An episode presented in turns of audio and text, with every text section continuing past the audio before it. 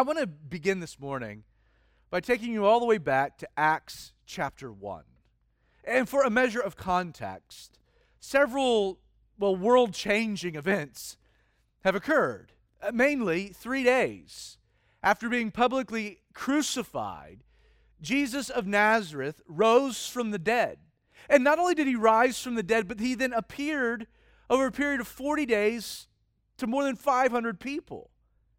As kind of an aside, the number of eyewitnesses to the resurrection of Jesus is really astounding. In fact, an early Christian profession, maybe one of the, the earliest, written down in First Corinthians fifteen, verses three through eight by the Apostle Paul, stated, stated the following, that Christ died for our sins, was buried, and rose again the third day according to the Scriptures. Continuing, Jesus, the resurrected Lord, was seen by Cephas, this being Peter, then by the twelve.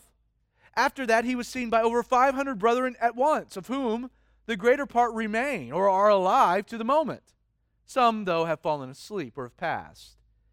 After that, Jesus was seen by James. This was his half-brother. Same mom, different dads.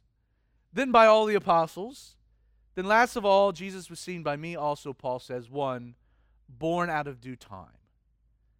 Now, the scene that we have recorded in Acts one has Jesus with a group of his disciples atop the Mount of Olives. This is after the crucifixion. This is after the resurrection. This is forty days later.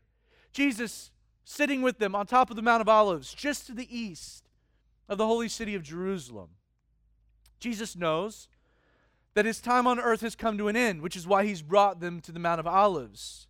Jesus intends to ascend back home to heaven, his work being completed. With that in mind, let's dive right into the narrative. Again, Acts chapter one, beginning with verse six. Therefore, Luke, the author of Acts, writing, when they had come together, they asked Jesus, saying, Lord, will you at this time restore the kingdom to Israel? And you should note that that was a very good question. It was a theologically sound, it was a relevant question. But Jesus said to them, it is not for you to know times or seasons, which the Father has put in his own authority. So notice Jesus doesn't rebuke them for the question, but instead just says, guys, that's really not for you to know at this moment. Continuing, Jesus then says, but you shall receive.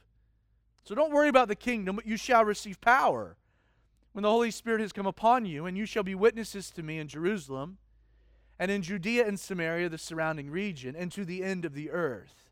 So what Jesus is saying is he's saying, instead of worrying about this future kingdom, restoring the kingdom of Israel, I- I'm commissioning you as my disciples to be witnesses of me, of the resurrection, of the things that you've seen in Jerusalem, Judea, Samaria, all the way to the ends of the earth. And not only is that your great commission, but I am going to give you the Holy Spirit. I'm going to indwell you with the Spirit of God to provide you power to accomplish this important task. Now, when Jesus had spoken these things, while they watched, Luke says that Jesus was taken up. So he ascends. And a cloud received him out of their sight. And while they looked steadfastly towards heaven, as Jesus went up, and I mean, again, that would have been a sight, behold, two men stood by them. So they're all looking up, oblivious to the fact that you have these two men standing by them in white apparel, who also said, Men of Galilee, why do you stand gazing up into heaven? My answer would have been, well, did you just see what happened, right? But Jesus just ascended. This is crazy. But then they said, this same Jesus who was taken up from you into heaven will so come in like manner as you saw him go. Amazing. Now, the reason that this prophetic text, this prophetic utterance by these two angels is important is really threefold. One, w- what they say, the scene, it, it defines our purpose on the earth. Like we've been empowered by the Holy Spirit to testify. Secondly, in this exchange, we, we come to see uh, why believers have looked for and anticipated the second coming of Jesus. I mean, as Jesus is going up into heaven, you have the angels saying, he's going to come back. That, that has been the explanation, the reason, the logic why we've looked for Jesus' coming. We were told to. Thirdly, it establishes the idea, the, the purpose then for this future advent, Jesus' return, will be to finally establish the, the source of their original question, the kingdom of God. I mean, Jesus will come back. Why? Well, there will be a second phase to what he's wanting to accomplish on this earth. Unfinished business, you might say. I understand the resurrection is of such importance because the resurrection makes it clear that Jesus is alive. I mean, without the resurrection, we would have no knowledge that Jesus is alive. His ascension then is important because it implies a future physical return of the very living Jesus.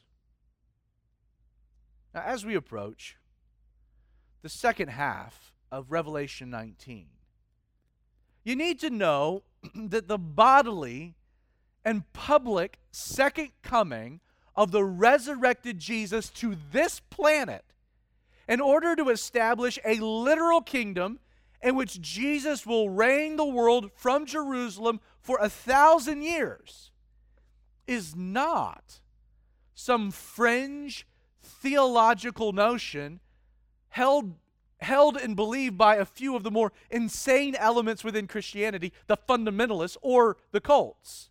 No, no, no, no, no, my friend.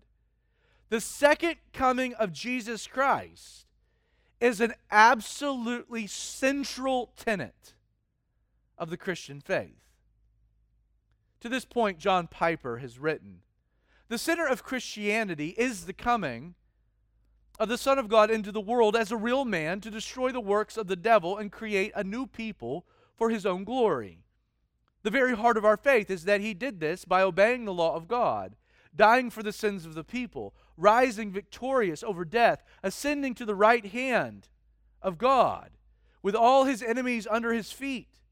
The second coming of Christ is the completion of his saving work. If you take it away, the whole fabric of his saving work unravels." The second coming, it's central. Let me give you some examples of how central it is. You know, the second coming of Jesus is referenced one thousand eight hundred forty-five times in seventeen books within the Old Testament. Additionally, the subject is broached in twenty-three of the twenty-seven books contained in the New Testament. Meaning that the idea, it's, it's roughly mentioned in the New Testament, the second coming of Jesus, in one out of every thirty verses. Amazingly, prophetic references to the second coming of Jesus outnumber his first coming by a factor of eight to one. Like, the promise of his return was of such significance and importance that Jesus referenced it twenty-one times in the Gospels. Southern Baptist minister Adrian Rogers made this interesting observation. He said, "You find in the Bible, for example, the new birth, as important as that is, mentioned nine times. Baptism, as important as that is, mentioned twenty times. Repentance, as important as that is, mentioned seventy times. But I want to say the return of the Lord Jesus Christ is mentioned specifically in the Bible at least three hundred eighty times. The Bible keeps telling us over and over again." Let me share with you one of what could be many famous passages regarding the second coming. And I want to do this to just kind of whet your appetite or set the stage for today's sermon.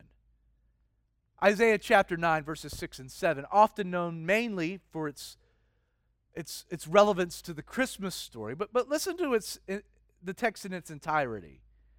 "For unto us a child is born, unto us a son is given." Now, that's the part that's pretty known. "And the government will be upon his shoulder. His name will be called Wonderful Counselor, Mighty God, Everlasting Father, Prince of Peace. Of the increase of his government and his peace, there will be no end, upon the throne of David and over his kingdom, to order it and establish it with judgment and justice from that time forward, even forever. Now, before we get to our text this morning, I, I do want to reiterate, and in many ways, contrast my position concerning the second coming of Jesus with that of others. Most notably, while I believe that this event is of incredible significance to the overarching plans of God for humanity, I do not believe the second coming should be the anticipation of the church or our present expectation.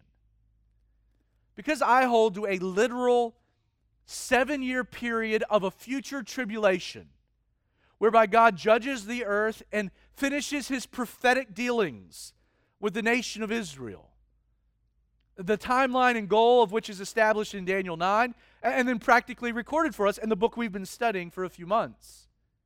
As the bride of Jesus Christ, I believe the church should not be looking for the second coming of Jesus, but should be looking for the rapture, this future moment when the groom comes to retrieve his bride, when he removes her from this earth before initiating this tribulational period, these seven years that culminate or end with his second coming. Amazingly, as we're going to see this morning, while the world will look up and see the physical return of Jesus Christ, some in great terror, others with a measure of, of immediate relief and astonishment, you and I, the Church of Jesus, the wife of Christ, the queen coming with the King of Kings, will end up having a much different vantage point. So without further hesitation, let's dive right into this incredible passage. Revelation nineteen, beginning with verse eleven, John, writing, says, "Now I saw heaven opened, and behold, a white horse. And he who sat on him was called Faithful and True, and in righteousness he judges and makes war." John begins here by noting how he saw heaven opened. Now there is a, a bit of a suddenness to the transition that, that occurs between verse ten and verse eleven. We, we go from the, the beginnings of this celebration, the marriage supper of the Lamb, with the bride and the groom, the husband and the wife, exiting the Yishu, this, this private area of intimacy and seclusion where they've spent time with one another, exiting. We go from the marriage supper being initiated to, boom, heaven opening. There's a suddenness to it. You know, not only does John, his description, present Jesus' return happening in the same manner as his original departure, but John here, he's describing heaven opening. You can imagine, like, he's describing this, this portal opening. It's not as though Jesus is coming from outer space. It's there's this portal uh, opening up in the hidden veil that conceals the dimensions of heaven from this earth. It's this amazing scene that John is, is witnessing. And you know what's interesting? The very first thing that then catches his attention. He sees heaven open, and what does he see? Behold, a white horse. Behold, consider, think about it. It's the first thing that catches his, his attention. And you can imagine, logically, that a white stallion coming from heaven with the ability to fly and move between dimensions would be something indeed to behold. Such a thing, you can imagine, would catch your attention. It's probably the last thing you would be expecting to come through an open portal between dimensions. Beyond that, horses were used in battle. And traditionally, a white horse, a white stallion, would be reserved for a king. With that in mind, it, it doesn't take long for John to quickly move from the horse to the rider. He writes, "And he who sat on him was called Faithful and True." You know, in his earlier letter written to the church of the Laodiceans, a letter recorded for us in Revelation three, beginning with verse fourteen, Jesus actually introduces himself to this church as being the Amen, the faithful and true witness, the beginning of the creation of God. Not only does this reference of John here in chapter nineteen confirm the identity of the writer as that as being Jesus, but it again affirms something important about Jesus, that he is both trustworthy, faithful, and that he's completely dependable, true. I hope you know that Jesus keeps his promises. Jesus says what he'll do, and he does what he says. Jesus promised his disciples that he would return. And now, what is he doing? He's returning. John continues of Jesus, he says, in righteousness, he judges and makes war. Now, please note, this is an important sentence because it really defines the purpose in Jesus' coming. You know, in his first advent, Jesus came to wage war on sin on behalf of man. In his second advent, Jesus will come instead to wage war on sinful men. In one, Jesus is the Savior. In the other, he's the executioner. John says, in righteousness, Jesus will judge sin and wage war on sinners. In his return, Jesus here, he's not passive. He's not conciliatory. Jesus is a man bringing a reckoning. Now, before your idea or your sensibility sours on such an idea, like, never forget that in the face of injustice, you can't remain a pacifist and still claim the moral high ground. Like, it would be unjust to just sit back and allow a blatant wrongdoing to continue in front of you unabated. That's not right. Yeah, at some point, justice demands an active intervention. You see, God allowed the rebellion of man. The rebellion of man in the face of his continual grace and perpetual goodness. God allowed things to go on as long as he possibly could. But by this point, by this moment in human history, the time for repentance has finally expired. The hourglass has run out. John continues with a description of the writer, a description that further confirms the identity of him to be Jesus. Verse twelve, his eyes, John says, were like a flame of fire. Now, we noted in the original description of the glorified Jesus back in, in Revelation one verse fourteen, the, the same description that his eyes were like a flame of fire, that what, what John is describing for us is that within Jesus, his countenance, his eyes, there, there was this, this glowing passion. There's this burning intensity. He continues, he says, and on his head were many crowns. In the Greek language, there are two different words used for crowns. There, there's one that, that there's one word usage that describes a crown of achievement. If you're looking for an illustration in, in the Olympic Games, if you won an event, you were given a crown, a wreath. It signified that you would you would accomplish something noteworthy, worth respect, point of honor. But that's not the word we have here for crown. Instead, this was the crown of royalty. It was not given because of, of, of deservedness, that you had you accomplished something to deserve it. It was a crown given by inherent worthiness. Jesus has a crown of royalty. And, and it's not just one, but it's many, which is a very odd picture.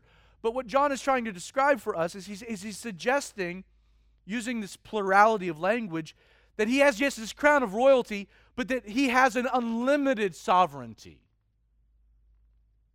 John says that he had a name written that no one knew except himself. Now, while John makes no mention as to where exactly this name had been written, the location of the name, I find it to be really interesting that there are some things about Jesus that will still remain a mystery in eternity. He has a name written that no one knew, but only himself. Continuing, John says that he was clothed, this rider, with a robe dipped in blood. And his name is called the Word of God. Now, in the original, the word robe, it's not a robe in the, in the sense that we think of a robe. In fact, it's really just a nondescript term that means his garments, his clothes.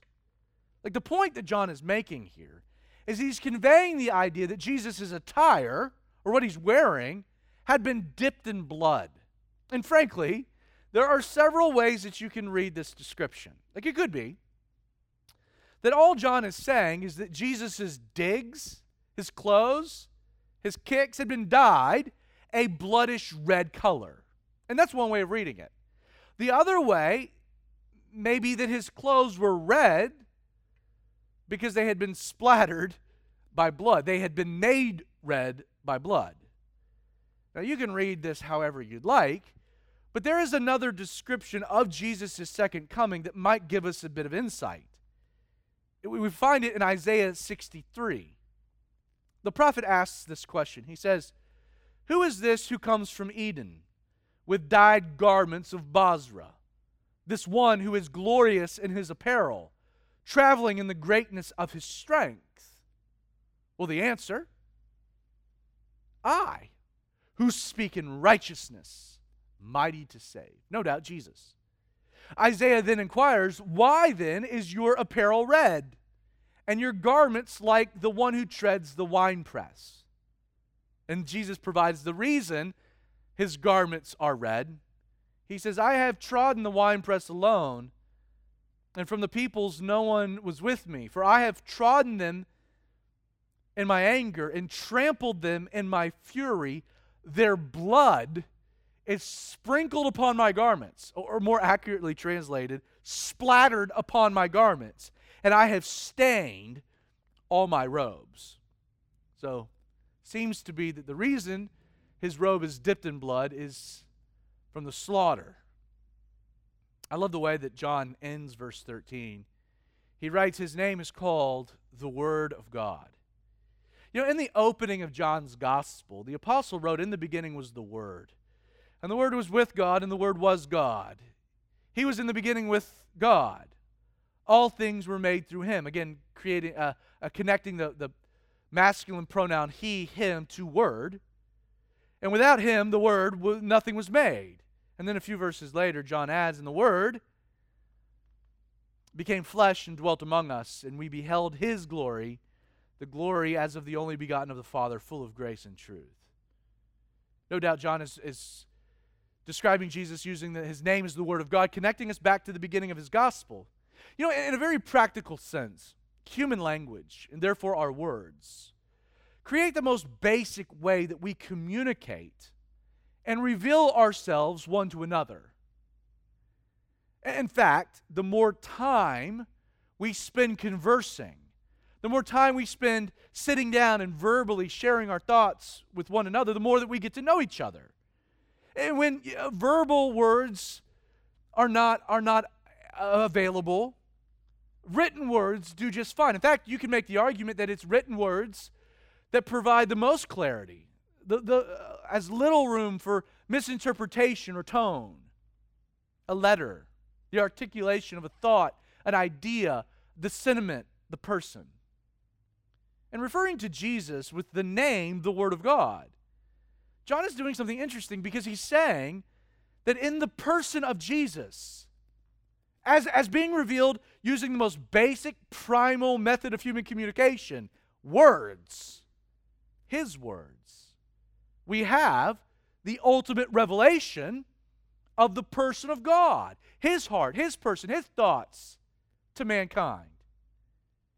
You see, from the opening of Genesis to the final chapters of the book of Revelation, God is revealing himself to you, to mankind. And how is he doing it? He's doing it with the way we communicate to one another, through words, through the written word. You see, it is the written word that reveals to us the living word, Jesus. And this is why in Hebrews chapter four, verse twelve, we're told that the Word of God is living and powerful. How can the Word of God be living and powerful? Well, it's revealing a person. Therefore, the Word of God is sharper than a two-edged sword. It can pierce even to the division of soul and spirit, of joints and marrow. It's the discerner of the thoughts and the intents of the heart. Again, the Word of God being able to discern the thoughts of the reader. How is it alive? It's because it's revealing a person who is alive. This also explains why in First Peter one, verse twenty-three, the apostle says the Word of God lives and abides forever. When John, referring to Jesus, the rider of this white horse, saying that his name is the Word of God, it's as though he's telling us, John, the author here, that the one in whom the Word has always been designed to reveal has now arrived to planet Earth. I should add that this is why we utilize the majority of our time together on Sunday mornings to work our way through God's Word. Verse by verse, chapter by chapter, book by book. Well, undoubtedly there is a, an important place for the experience of worship, the activity. And there is an importance to partaking of the elements representing His body and blood. And while it's entirely necessary, important, to come and gather, to spend time with one another in Christ-centered fellowship, koinonia, community. It is, my friend, only the Word of God. It is not worship, it is not community, it's not even communion. It is God's Word that has the intrinsic, fundamental power to call people who are dead to life. It is the same Word that spoke forth and says, Lazarus, come forth. God's Word has the power to cause people who are dead to be resurrected to life, and then it has the power to take that life and transform it through this natural process more into the image and likeness of Jesus. It's only God's Word that does that miracle. You see, we at Calvary three sixteen spend time with Jesus by spending time in His Word. And I will add that if you want to get to know Jesus, get to know His Word. Zach, I feel like I'm so distant with the Lord. Okay, well, Jesus would never leave you. So if there is a distance, it's because you've left Him. So let's start with that premise. Jesus is never running from you. We run from Him. So if you feel distant from Jesus, the distance isn't created by Him. That's your fault. How so? Well, when was the last time you were in His Word? He said, I want to talk to you and get to know you and spend time with you and fellowship with you. I want you to know my hearts and my thoughts. Here's my Word. This is how you get to know me. This is how I reveal myself. So if you feel distant, when was the last time you were in His Word? Well, you know, it's been a little while. Okay, well, there's the distance. Comically, back in the day, we were running a discipleship group with a bunch of, of teenage guys. We called it Man Group. And over and over and over again, you would get the same refrain, you know, about their spiritual walk. And I'm dealing with this, I'm dealing with that. And it's like, well, when was the last time you were studying God's Word? But I don't know. And so we just kind of ended up coining the phrase, shut up and read your Bible. Like, like the solution to what's going on in your life right now isn't psychoanalysis or spiritual banter. It's, bro, shut up, stop making excuses, and just read your Bible. Like every day, read your Bible. And it's amazing that when you do that, whew, you feel connected to Jesus. Why? Because His name is the Word of God. Now, what's fascinating about this scene is that Jesus, on this white stallion, comes through this portal from heaven to earth, but He's not alone. Look at verse fourteen. And the armies in heaven, this is what John says, clothed in fine linen, white and clean, followed Him on white horses. Now, in the Greek, this phrase, the armies in heaven, it's, it's enthralling. Like from the open portal allowing heaven to invade earth, John sees following Jesus also riding on white horses. What can only be described That's just a great army, rank upon rank upon rank, coming through this portal, clothed in brilliant white garments. Note, no reference of them being armed with anything. Interesting for an army. But their attire, righteousness. Now, in order to explain who's included in this army, we need to turn to several other passages in Scripture for clarity. I'm going to read you a few. In Jude chapter one, we read that Enoch prophesied, saying, "Behold, the Lord comes with ten thousands of his saints to execute judgment on all, to convict all who are ungodly among them of their ungodly deeds, which they have committed in an ungodly way, and of all the harsh things which ungodly sinners have spoken against him." So the Lord comes with who? With ten thousands of his saints.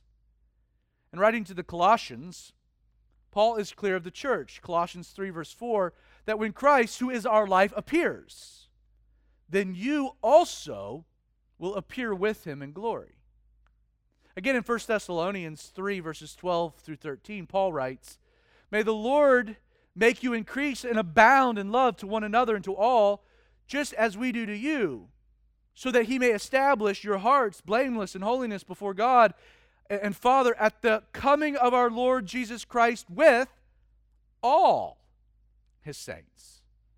You see, the evidence is overwhelming that the church, we, along with the Old Testament saints and the tribulational believers who have been martyred for their faith during these seven years, with very possibly the angelic host, make up this occupying army, the armies of heaven, that come with Jesus to rule. Again, our vantage point, it's not from earth looking into this portal, it's from the other side of the portal looking through, seeing Jesus coming to the earth. I can't wait for my eyes to see such a sight.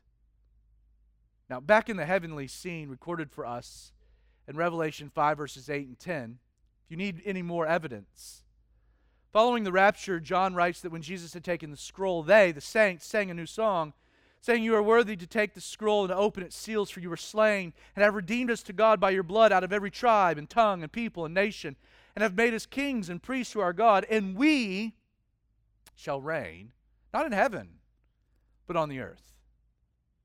Verse fifteen of chapter nineteen, "Now, out of his mouth," so this is the mouth of Jesus, "goes a sharp sword, that with it he should strike the nations. And he himself will rule them with a rod of iron. He himself treads the winepress of the fierceness and wrath of Almighty God. And he has on his robe and on his thigh a name written, King of Kings and Lord of Lords." You know, out of his mouth, this is the image, out of his mouth coming this sharp sword used to strike the nations. It's really kind of just, just dramatic imagery, isn't it? You know, back in Revelation one, verse sixteen, and, and then repeated again in Revelation two, verse twelve, John has described Jesus as being the one who has this sharp two-edged sword coming from his mouth. Now, the choice of this Greek word here in chapter nineteen, sharp sword, in reference to the two-edged sword, it's identical. It's the identical phrase. Sharp two-edged sword and sharp sword, same words. Which tells us that what John is seeing here, it's not a dagger, but it's this massive two-sided blade that's worn over the right shoulder. It's a sword used, a six-foot long sword, used only in a battle context to, in, to inflict maximum damage. What's interesting is obviously John is not saying that there was a, a, a literal physical sword coming out of his mouth. No, no, no, no. He's employing figurative language to let us know of Jesus' weaponry.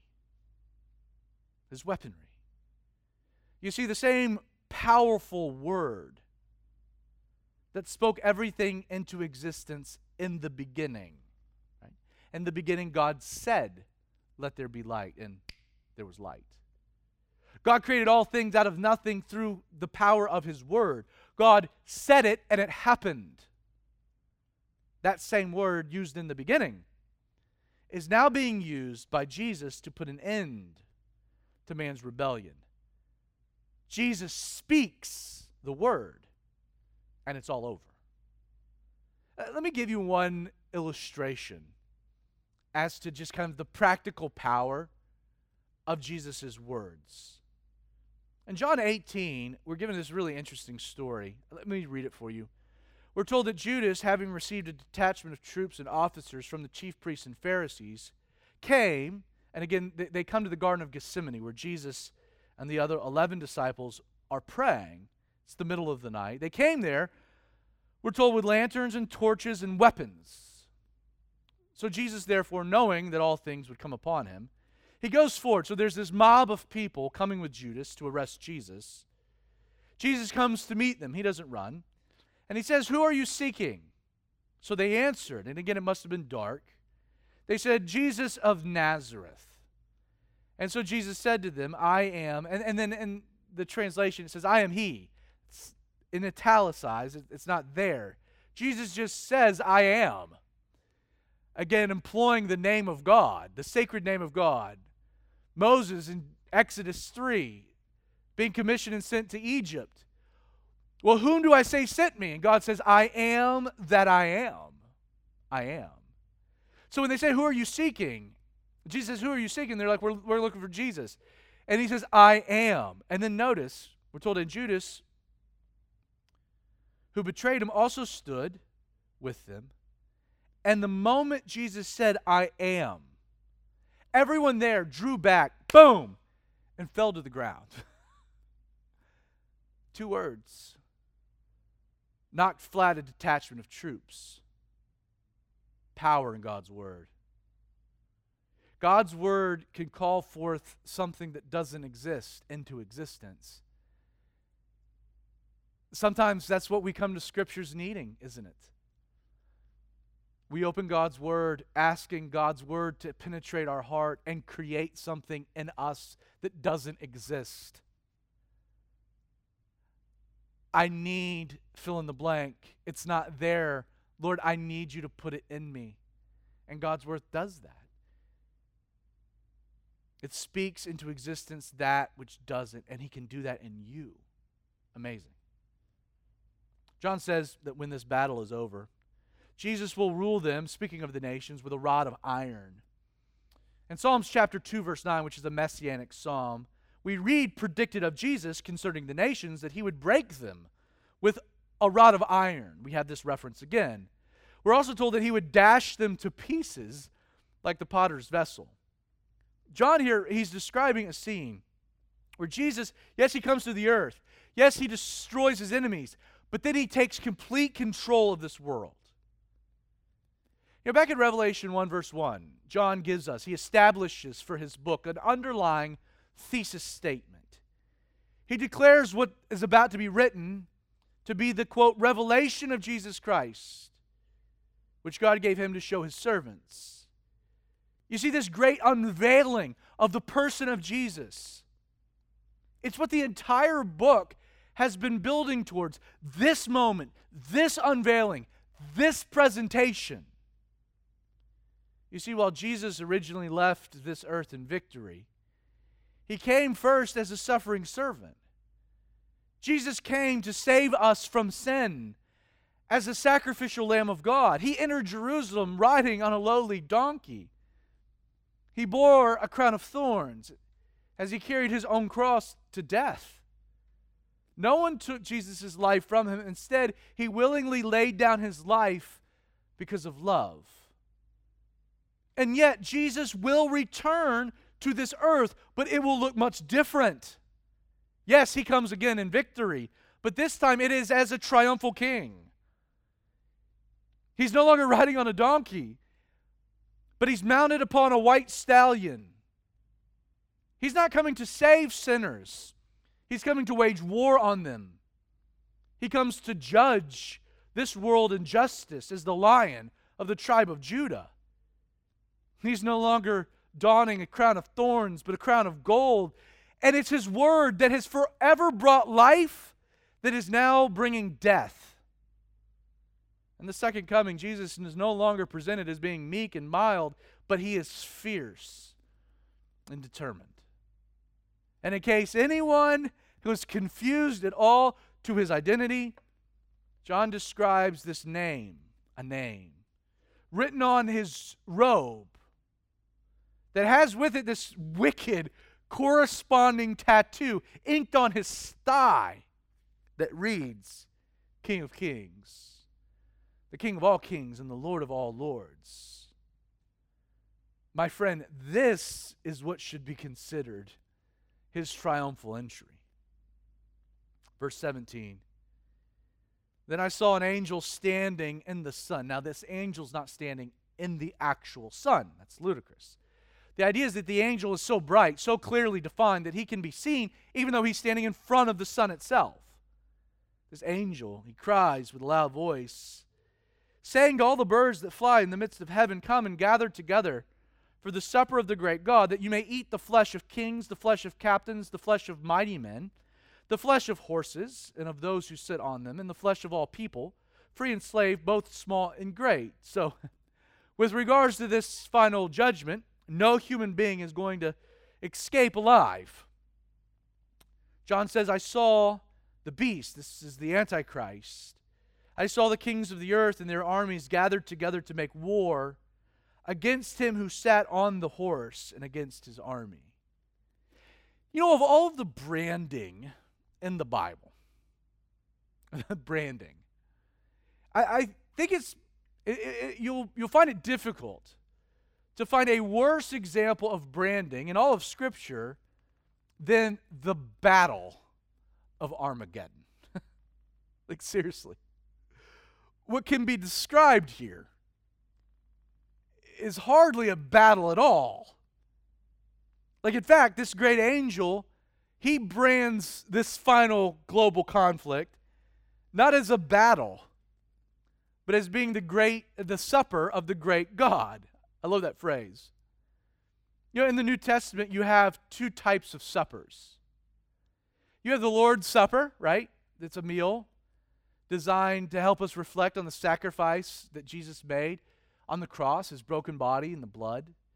Uh, with this first category, you also have the marriage supper of the Lamb, this glorious wedding celebration we looked at last week. But in contrast to those two, you have a, a second category of suppers.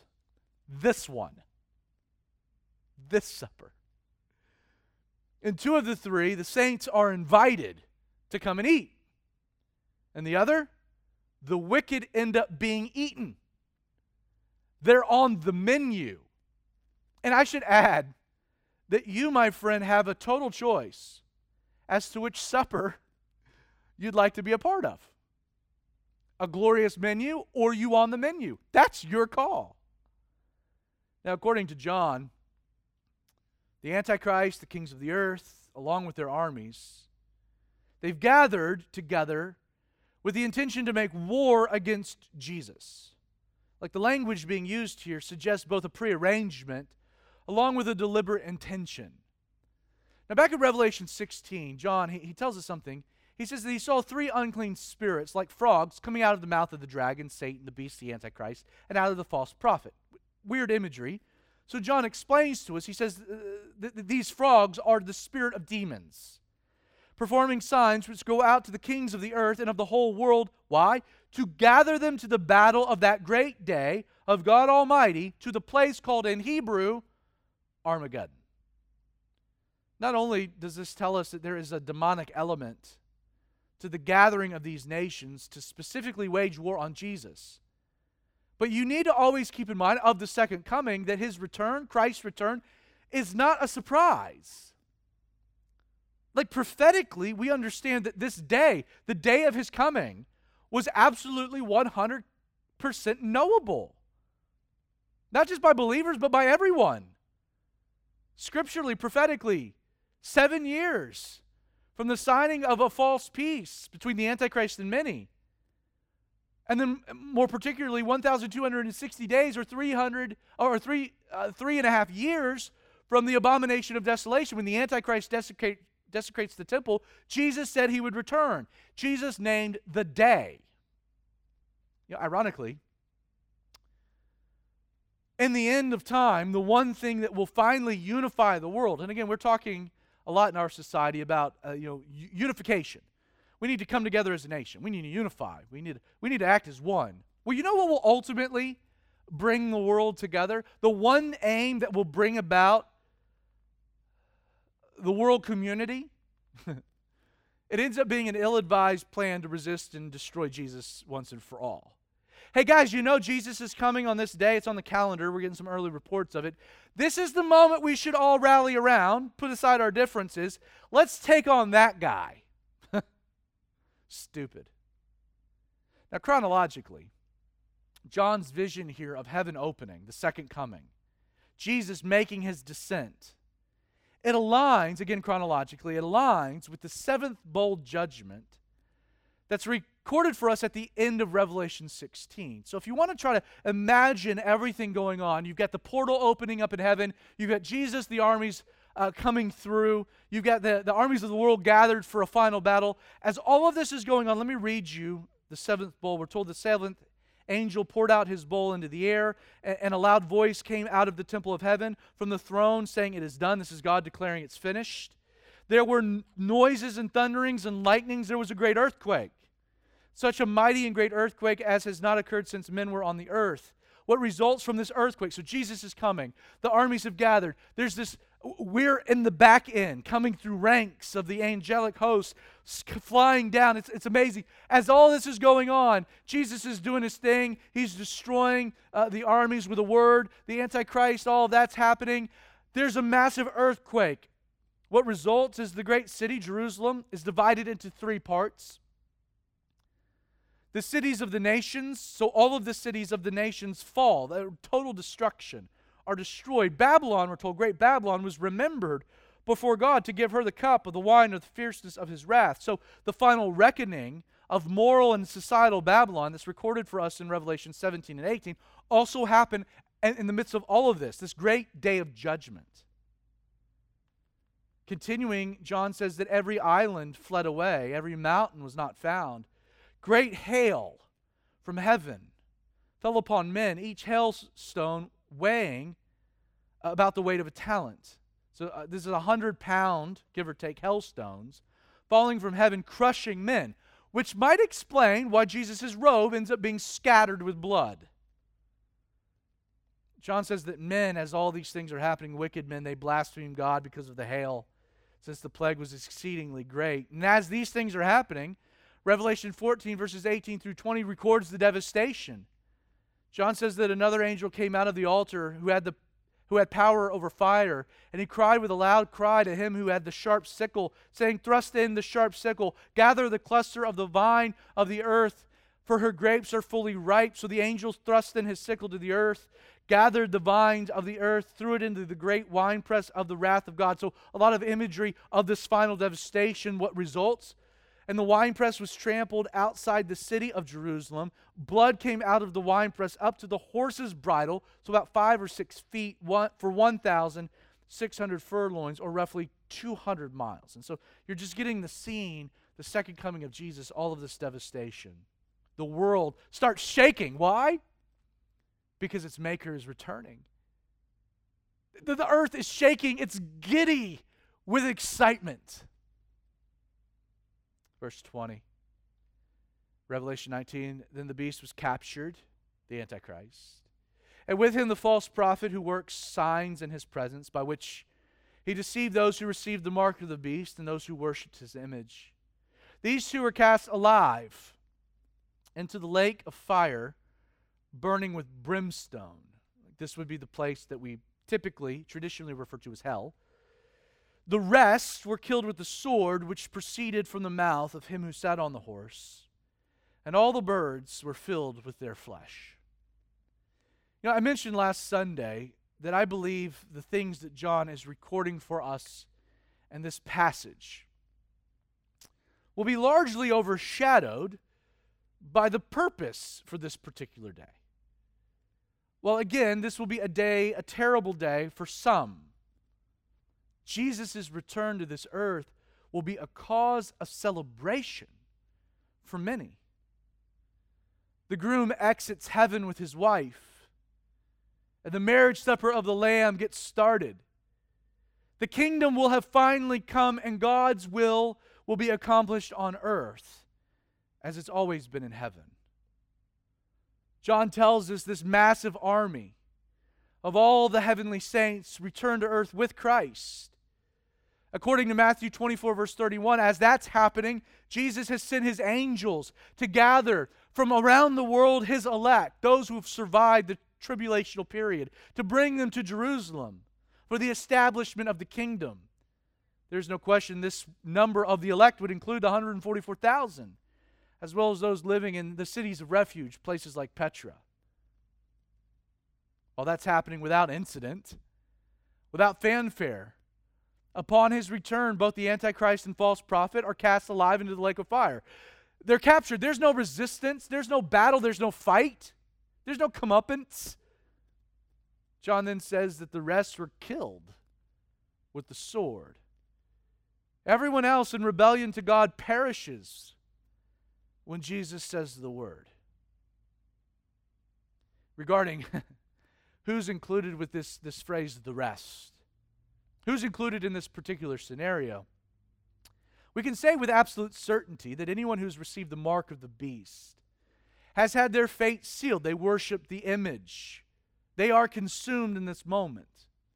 I also do believe that we can surmise that if a person, in a hypothetical scenario that I think would be few and far between, if someone was able, let's say, uh, to refuse the mark of the beast, refuse arrest or detection, survive the tribulational period, but hadn't actually accepted Jesus' salvation, it's my opinion that this person, again, the wicked, would perish as well.